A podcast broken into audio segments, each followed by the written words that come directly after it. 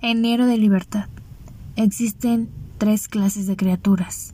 Los ángeles, las bestias y los seres humanos.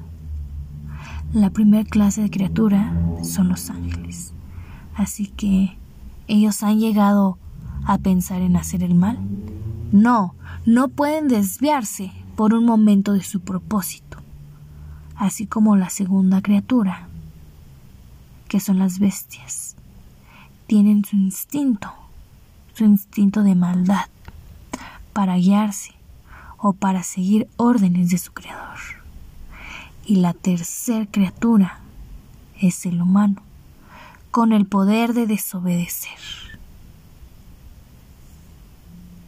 Tienen esa voluntad propia de hacer lo que quieran.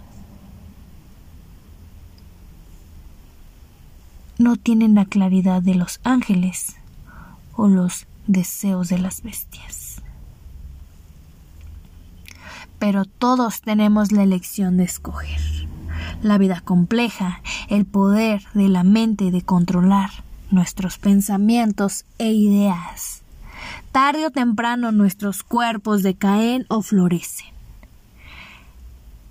Así que yo quiero vivir, quiero morir.